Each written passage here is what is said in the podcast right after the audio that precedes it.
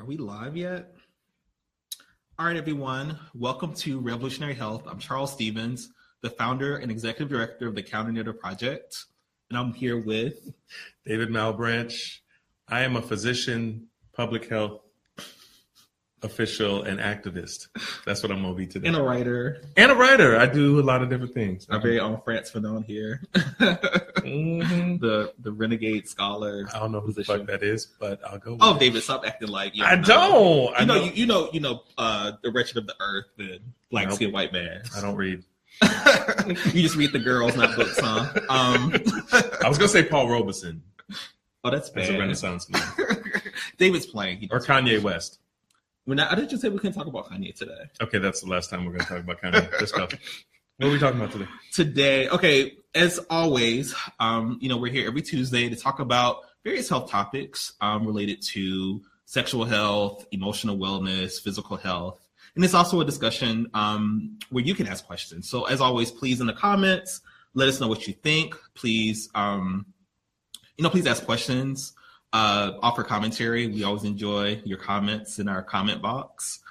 And uh, most importantly, please like this video. If you're watching it on Facebook, please like us on Facebook, like the video. If you're watching it on YouTube, please subscribe to our YouTube channel, as well as liking on YouTube as well. Um, and if you really, if you're really into it, please uh, join our email list at thecounternarrative.org. That's like the headquarters for our CNP tribe. All right, let's jump in. The, oh, we should do a roll call too, actually. I see some folks are already joining us. Who do we have in the room? little roll call. I see Daniel Driffin in there. Daniel Driffin is in the room. Hey, Daniel Driffin.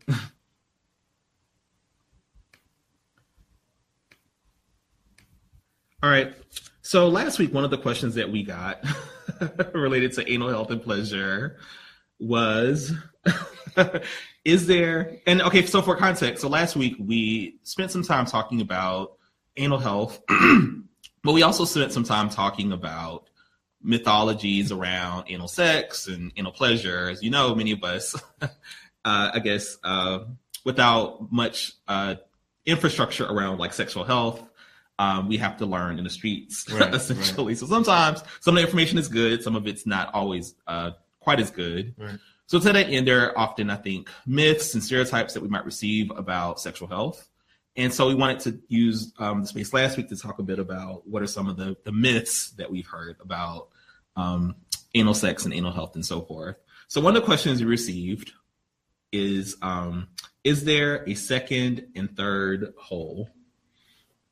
Yeah, I think um, whoever asked that last week, I think we were talking about douching. We were talking about if Yeah. asses could if asses could come. We were talking about a bunch of different stuff. And so, uh, if someone's asking if there's a second or third hole, I think what that question is asking is whether there are.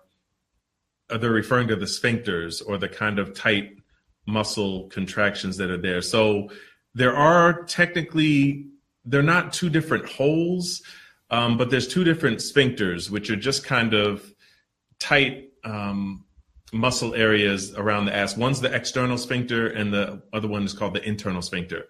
Now, it's important to know the difference between the two because the internal sphincter is what's called an involuntary muscle. By involuntary, you mean you don't have control over it. So when you're about to take a shit and stuff starts coming down, that muscle just opens up by itself. And so you don't really have control over that. The external sphincter on the outside is the one that you actually can control. So when that internal sphincter opens up, say you're at the movies or in a car or on a plane and you feel like you have to go to the bathroom and you feel it ready to come down, that's you clenching that external sphincter to prevent yourself from having an accident. So what happens is that when you have a bowel movement, it goes down, the internal sphincter automatically relaxes, allows waste material to go out, and then the external sphincter, when you're ready, you can evacuate everything. I didn't curse that much on that, so that was good. I know I offend Charles um, sometimes. Very much curse- so. with my cursing. So, but yeah, I think there's not like three or four holes in there, but there's two sphincters that you need to know about, and that's why also too, if you're bottoming, it may be like when someone says, "Can I put the head in?" and then they kind of slowly go in, and it seems like a little bit easier, and then all of a sudden they push in, and you're like, "Ow, fuck, that hurt."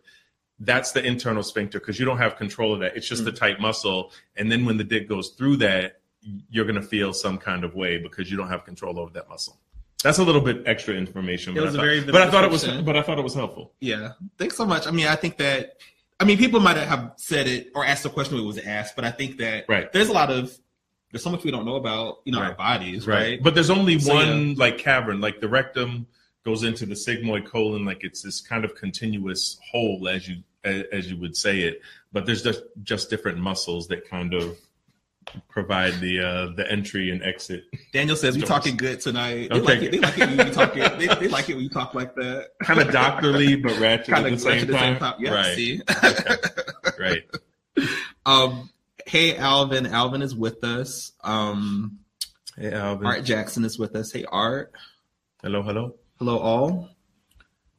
And there's also still, I think, some discussion, concern about prep and access to prep. It seems like there's a lot of energy around that still and, in Black men. I was actually thinking about that, and I appreciate it because uh, someone tagged us in a, a post about um, like why Black men are not accessing prep, and again, it putting it on us, right? Like there's something right. wrong with us for not accessing prep, and there's usually right. no accountability for these healthcare institutions and right. companies that make it really, really hard right. to, to access prep, right? They create all these barriers and all these administrative administrative obstacles. Right. So David, you just want to continue? Yeah, that? I can actually add a little bit of that context. Last week, um, actually at this time, I was in DC at the Sync conference, uh, which was a conference um, about Black, gay, um, transgender uh, men and women, and kind of sexual health and um, run by Marcus Stanley, who did a remarkable job. Um, congrats, Marcus, and shout out to you. But I did a presentation with Leo Moore, who's a physician out in Los Angeles, and Keith Green, who is about to get his PhD in Chicago in social work. And we were talking about um, kind of looking at Black men in this whole HIV treatment cascade that we talk about. And Leo brought forth some good information from Los Angeles, looking at Black and Latino men and showing very vividly that there is a lot of interest or knowledge about PrEP among Black and Latino gay men. But then there's a drop off to where people don't actually get it. And I think the assumption is always the time, well, if they're interested, why don't they just get it?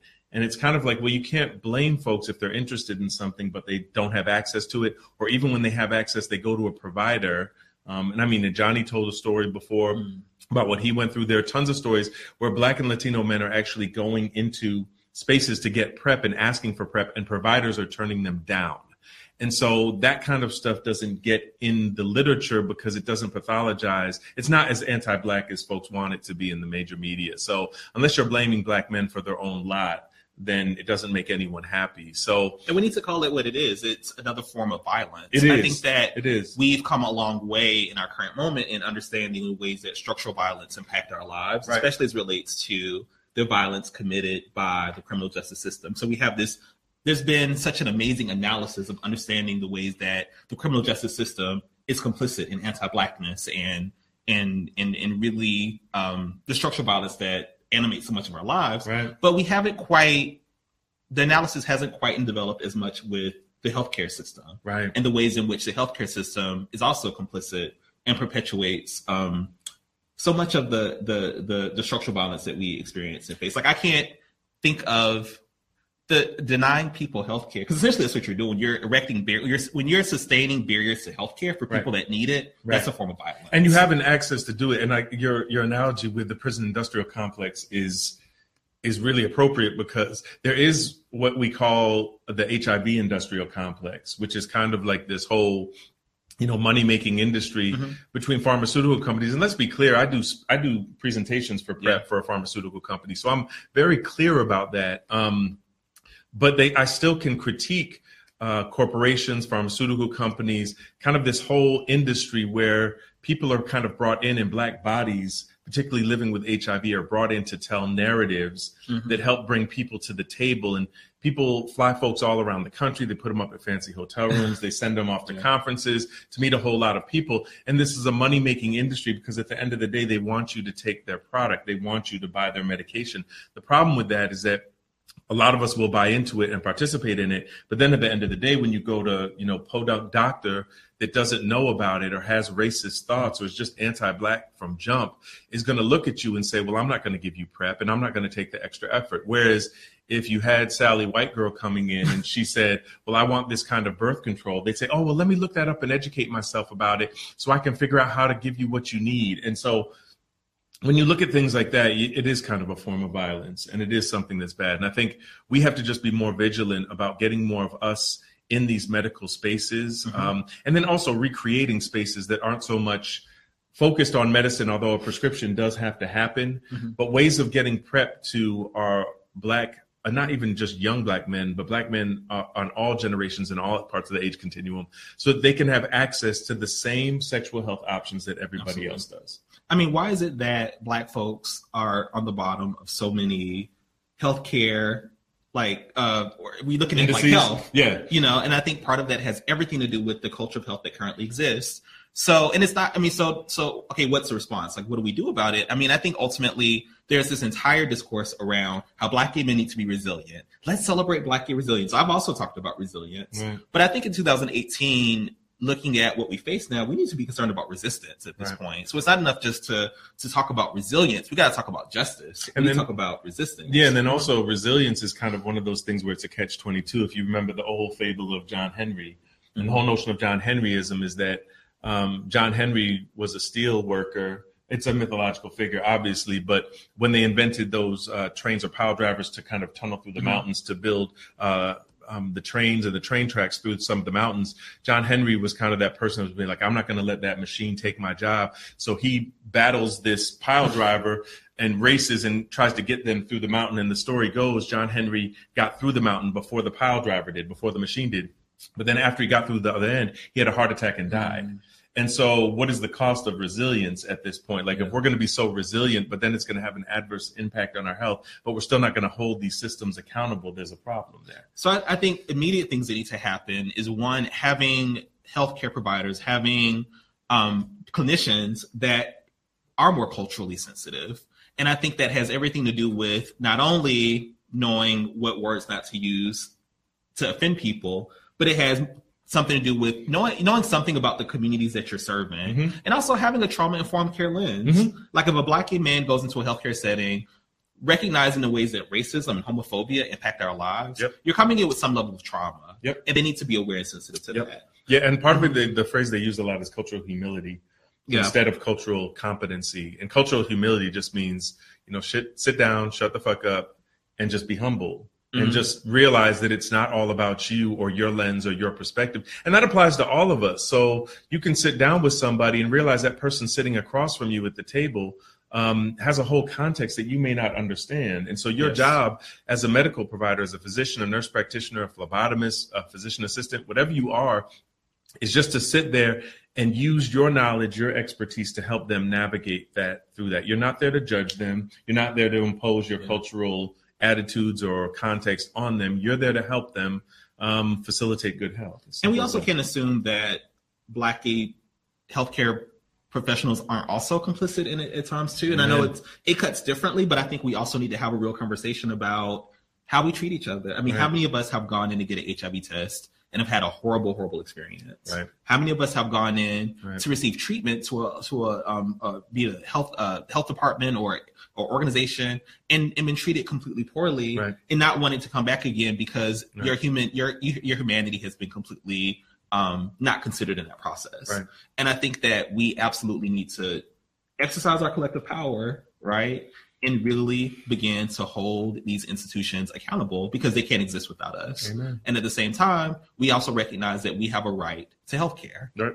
Um, so the prep conversation needs to shift, obviously, from one of what are black gay men doing wrong to one of how can these institutions better care for, outreach to, and sustain us in, in, in. And I think that's the bottom line. There's an interesting study, and it, it begs a question of how do you control bias? People assume that as black, same gender loving men, we're just we're bringing the baggage from society's racism, homophobia, whatever, with us into the medical space.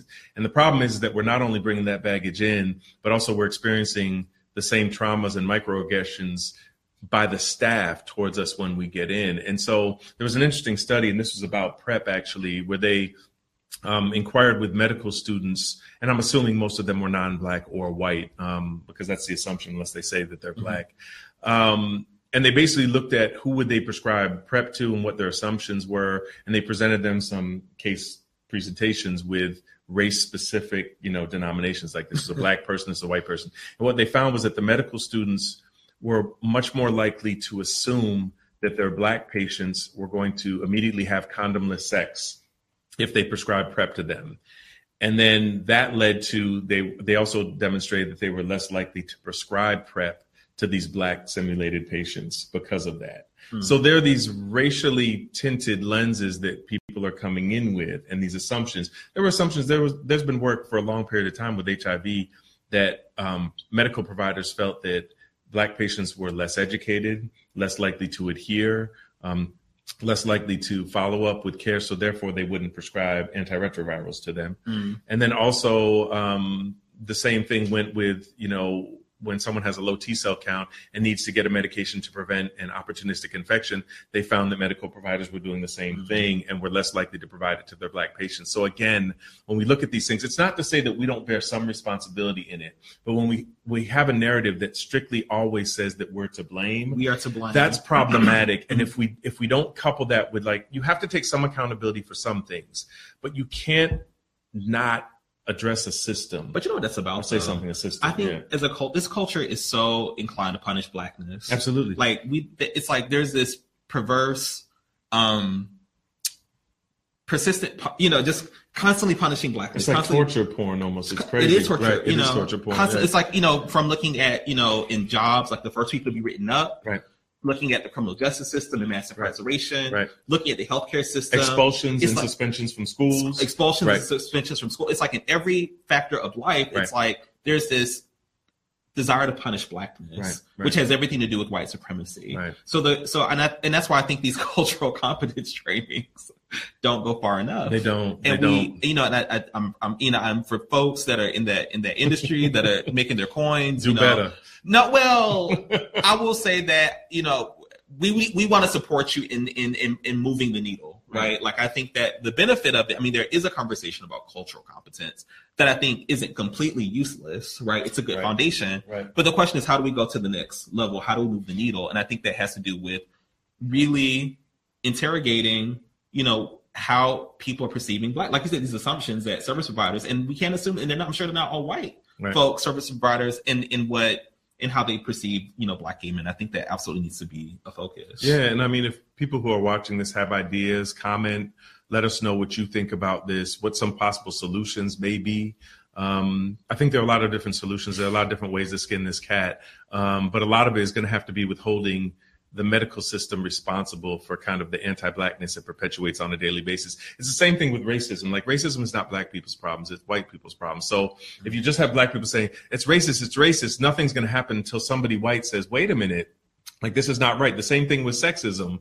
Like you're not going to have if women are just saying that's sexist, that's sexist, or me too, and no guys are actually acknowledging it why do women have to be the ones to have to bring this up? It's the guys who are being sexist. It's like, go get your family, go take care of them, go figure out what you need to do, but like figure the shit out and move on. I think that's what the medical community has to do is figure out why we're so goddamn racist when it comes to this. But then we sit in front of um, abstracts and presentations at conferences, and we want to demonize black men when we're part of the problem ourselves. Oh, don't get so, me talking about researchers. Right. Like I'm not, I just, I am not even going there. You know, I love you. Right, right. I don't research anymore. really? Not as much. We'll talk about that later. Right. Okay. but it's like I've had some of the most. I mean, it's like you have to go to war with these researchers, and they'll, you know, they'll collect this data and and, and create these narratives about communities, and I'm like no, your, your dad is lying. You know, you're you're this this is wrong. You know, they pick, well, they pick out that. what they want. They pick out what they right. want. Um, and you know, the scientific establishment in general has like a long, you know, absolutely. history of like how they how they pathologize black people. Absolutely, absolutely. And you know, that's the conversations we need to have. Mm-hmm. Um, Art Jackson wants to know what are your thoughts on undetectable equals untransmittable? Ah, that's a good question. Um, we talk about this all the time, and actually, I've had some good conversations with people. Yeah. Um, I think it's an interesting catchphrase. I think it's a it's a positive spin. Um, it also kind of speaks to people saying like, "Ooh, we're not as bad as you think we are." You know, we're undetectable, we're untransmittable. But also, I think inadvertently or consciously, it's putting the onus on the person living with HIV to be the one responsible for the sexual health and the lack of transmission. Where, as we know, with a consensual relationship, it's for both. The other point that I would make with that, with undetectable equals untransmittable, is that. Um, this is another thing where they want i've heard this quote in this research done a while they're like we found out, and I haven't read the article yet, so I don't know, but they're saying like 150 days out of you know the 365 day year, black men have detectable viral loads, and I'm th- sitting there thinking to myself like, how did you figure that out? But the point is, is that similar to sexual fluidity about risk or condom use or lack of condom use or whatever, um, viral loads and being undetectable can be fluid. So what we want to talk about instead of just saying undetectable is untransmittable, saying something like sustained undete- sustaining un- being un- undetectable will equal not being transmissible. It's not to say there are these little blips that happen with people living with HIV. So, like, you could be undetectable, and then even though you don't catch it, like all of a sudden you go from less than 20 copies to like 400 copies. Mm-hmm. It doesn't mean the medications aren't working. It doesn't mean that you're resistant or anything like that. It's just a little blip. And we've had trouble explaining that over the years as far as what exactly the, is the cause of that. Um, but even with it being less than or close to 400 the question is whether that's going to be transmittable at all as well what we do know is that when you keep people un, undetectable like less than 20 or less than 40 then that's definitely untransmittable so in summary i would say i think it's a good catchphrase and it's good to put a positive spin on things but i think it does put the onus on the person living with hiv in the context of the relationship for preventing transmission um, and it also you know, can do a whole bunch of other bad things that I don't think it, it, it really intends out to do. And Daniel wants you to break down sustained.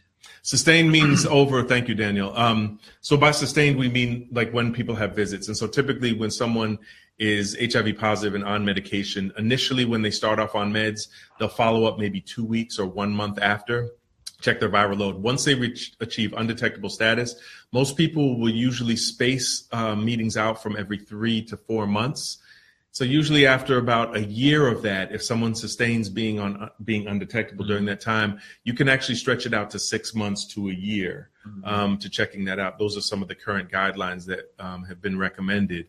Um, so sustained meanings like sequential, like for six months, you're going to be undetectable at each point that, that you're seeing. So thank you, Daniel, for that. Because by sustained, it means just over a period of time and frequent visits to see the medical provider. Thank you. Okay, another topic I know we wanted to address was body image. Okay. You know, summer's almost here. It's getting warm. I'm sure a lot of us have, you know, are thinking a lot about body image. Taking clothes off. yeah, or putting them on, I guess. However. Um, well, for one thing, uh, I want to point folks to an amazing, amazing essay that Miles Johnson wrote called Big Blue and Wild, where he kind of explores and meditates on, you know, his ideas about, you know, his relationship with his body. So please check it out on the thecounternarrative.org. It's a gorgeous, gorgeous essay. Yeah, David, do you have any um, advice to people that might be grappling with body image or thinking about? I don't know. Um, I I, th- I, think when I think about body image, I just think people should be comfortable. And we were just having this conversation before we went live. But uh-huh. you know, there'll be some people um, you know, like I weigh about 239 right now, and that's that's the heaviest I've ever been. Are you putting it out there? I love yeah, it. Yeah, I am. I but it. you know, and I like for my own because I can I can feel it in kind of the way I navigate and kind of what I do. But I still work out and everything. And I'd like to get down. Like I like being thick. I like being a thick boy. But I I want to get down to like maybe 220. But like when people will see me, they'll say, "Oh my God, you gained weight." And yeah. I, am sure that people have had side conversations about it or said something mm. snide about it. But usually when people say it, they don't it's not a compliment. But to me, um, there are tons of thick people in my family on both sides of my mm-hmm. family. So I think thickness is a good thing. I think a big ass is a good thing. I think a thick chest is a good thing. And so I think all these things need to be celebrated. So I, I kind of parse out the difference between um, body image and like how one sees themselves and how one looks and then healthy. Like I think one can be thick and healthy at the but same you know, as, time. As, as much as like, we, I think it's kind of as silly. much as we say that, I feel like there's this Like, haven't we talked about that for like 30 years? Like, we've been talking about for a long time, and especially know, in like gay and same gender loving enclaves. Like, there's this whole status to like reach your six pack abs, to do this, that, and the other.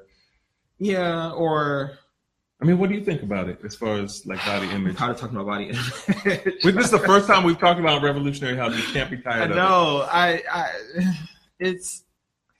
I feel like a lot of stuff. I just. I think it's a part of this way in which we surveil each other hmm. um, as black gay men. You know, we not just not only. I mean, men, right, or maybe people. I don't know. Right, right, right. But I mean, because I live and work and engage with black gay men, that's what I know. So I can only speak from my experience. Right. But this business where you know, we shame people right. and just this acceptable, this norm around just being able to say these horrible things. Like I know one of the things that I'm always really annoyed about is how people feel like they can comment, like this sort of freedom they can take on commenting on your body. Mm-hmm. Like mm-hmm. If you gain weight, they need to talk about it. If you lose right. weight, they need to talk about right. it. If you like you're getting, you know, and it's just like this constant sort of like scrutinization and surveillance of like your body, and it, it kind of does make you, I think, um, it's hard. I think it's really hard to sometimes be confident. So what do you do about that, right? Like I don't think they're easy answers. Well, how do how do um, people hold up like to the audience? Like how do you address something like that? Like if you notice someone has lost a lot of weight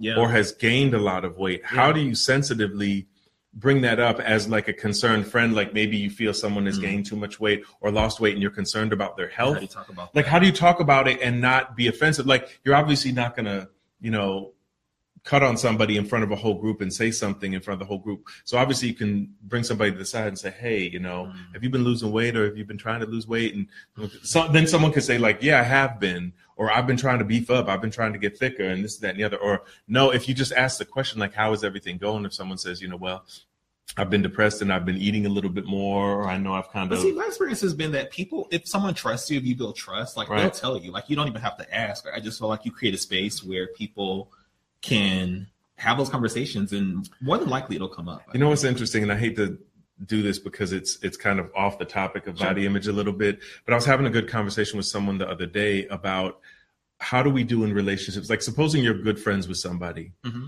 and your friend was dating somebody for like a couple years or something, and then they broke up, mm.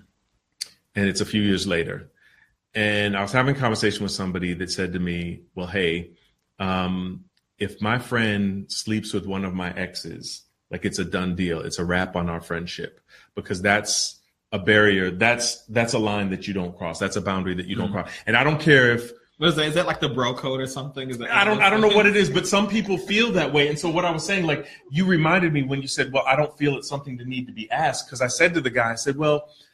Don't you think that friends have to have these boundaries sometimes? Don't you think that people have to say at some time, like, hey, would you be upset if I messed around with so and so? Because you have to feel that out. You can't assume because we all have different takes on it. Like I know people that are like, well, shit. Oh, once, you can't go by that. no, no. But some people, some people will say, look, they'll shit, say it's okay, but they don't mean it. This is true. So some people will say, well, I'm not going to mess around with somebody. I would never mess around with someone's ex. And the other person says, well, if they broke up with them, that could be my soulmate. So I don't know. So, but you're going on assumptions based on how you would do. So I'm thinking some people think it's a good idea to actually ask. And if you assume, well, we're just good friends, does that really need to be spoken or does that really need to be asked? In some cases, I would say, yeah, it does. So I, I say that to say, like, when you're saying, well, the person should tell you if you're that close. Um, but, whether they've had some no, problem with their body image. You create a space it will come up. It'll like, come up. There'll right. be there'll be there'll be an opening. So but I'm just saying sometimes like, they may not. Like oh, someone it, may oh, not. It, it, I, am 100 percent sure. Okay, I just want to make sure. So Alfonso says, "I'm conscious about my body image because I'm public about my status. If I lose too much weight, I don't want people to be scared." Wow. Right. Thank you for sharing that, Alfonso. I mean, and talk about yeah, and it, in in our community, it comes up like people whisper. Right. You know, there's there's comments. Right. I had um, a I had a friend who had tested positive, and he said that before he tested positive, he was trying to lose all this weight.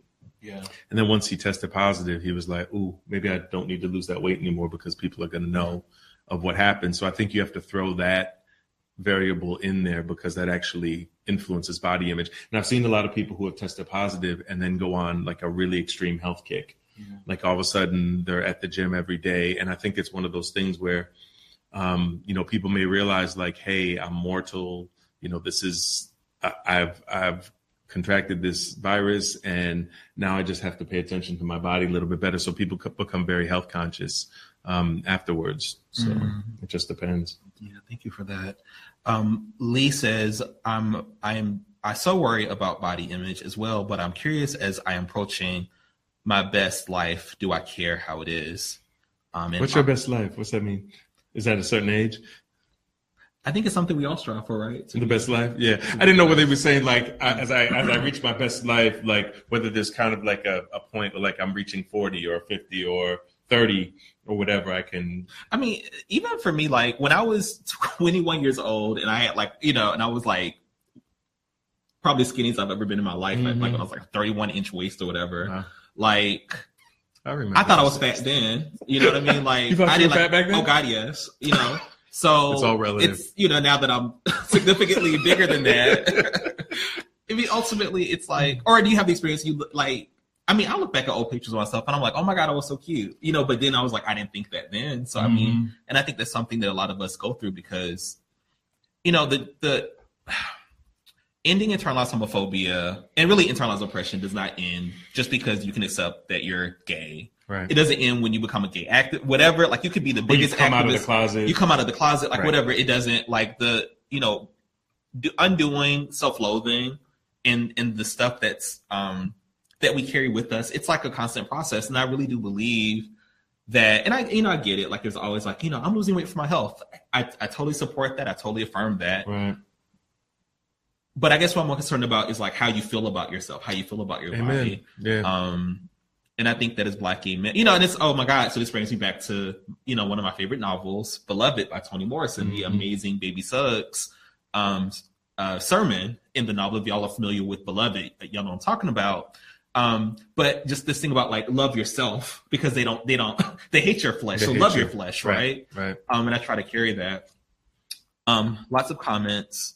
Um, Art wants to know how can we talk about aging in our community in a better way? we got to talk about aging. That's such an important issue to talk that's a about. Great, that's mm-hmm. a great point. Maybe for next week. yeah, actually, I think that would be a good topic for next, next week, week, because yeah. even if we talk about, like for next week, I'm going to talk a little bit about colonoscopy and colonoscopy screening. David's very excited about this topic. So I'm getting a colonoscopy Yay. in about a week and a half.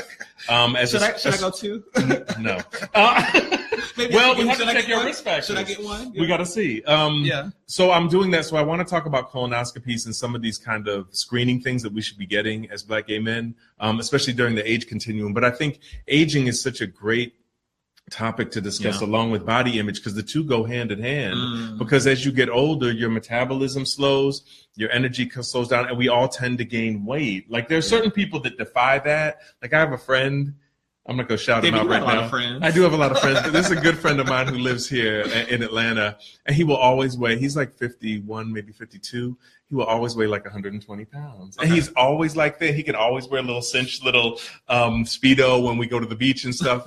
and so, and he never he never gains weight like that. And I think that's kind of an anomaly, but I think there are a lot of people, you know, when we talk about age, we talk about ageism. And that's one of the things, like I told you before, I wanted to have Javante um, come on, or we can bring mm-hmm. Javante on because that's one of his areas of um, expertise and research. And Javante Williams in uh, Philadelphia at Widener University.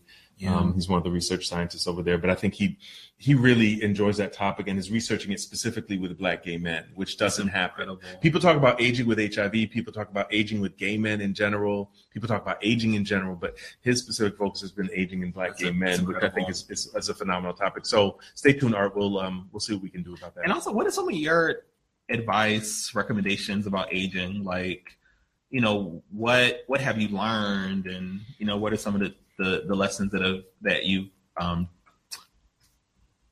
manifested in your journey. I mean, mm-hmm. I think that we don't. I don't know if we have a lot of great intergenerational spaces for Black gay men. I feel like we're always very separated right. across age, and so the the opportunity to be able to share wisdom across cross generationally, I think, is sometimes lost. So hopefully, with this space, we can you know create a space where we can like share lessons and share wisdom, like you know, what are some of the lessons you learned about being healthy as you've gotten older, or some of the lessons you've learned about relationships mm-hmm. and friendships and finances and, and all these kinds of things. So please, please share in the comments. Yeah, speaking um, of which, I had um I showed my nephew uh Jarrell. Uh we watched Rent. Um I have on the movie? Yeah, uh, not the movie. I have actually on Apple or on my iTunes account on Apple TV, I have the last Broadway show for Rent. Hmm. And so he, I had him watch the Broadway show, and it was interesting. Like he was so into it, and Jarrell's 26 years old, going on 27, and like huh. he didn't understand the context of it. He didn't understand that Jonathan it's a, Larson. It's a very Generation X the, the, kind of thing. Yeah, the play, like hmm. the playwright had died the, the night, night, before, right? And so it was just like one of those things he didn't understand that context, but like there were tears in his eyes during a certain point. Like really? he, he identified with certain characters, like he really went in on certain stories. He was like, yeah. it kind of lost me in some areas, but it was just interesting to see the intergenerational right. play with that. Um, I had to explain to someone, uh, not explain, what's a nicer way? I had a great conversation with someone about Angels in America. because right. they were like cussing out It's like this is stupid angel and i'm like no this is this is why this this play is is is powerful and important right. like rent and angels in america right. before it hits home is a, a, black play that deals with the impact of hiv in our communities that came out in the early 90s it's right. not produced as much as rent and angels in america but it's also an important work yeah. um, mike ramsey says people should concentrate on being healthy versus anything else your body has ways of telling you if you are too heavy or too thin not eating enough, joint aches, fatigue, lethargy. And also, people need to start planning for when they get older. Keep their bodies healthy that. so that transition is easier. Absolutely. I would agree Absolutely. with that. Kudos, Michael. Yeah, that's Kudos, a great point. So thank y'all for watching this evening. Um, that went by quickly. Went out, it went by real quickly. Okay. we love y'all. We love y'all so much. Again, please, if you're watching this on YouTube, please subscribe to our YouTube channel. If you're watching this on Facebook, please like us on Facebook and like this video and um, also join our email list at thecounternarrative.org. Um, but again, thank you so much, CNP Tribe, and we'll be back next week. Deuces.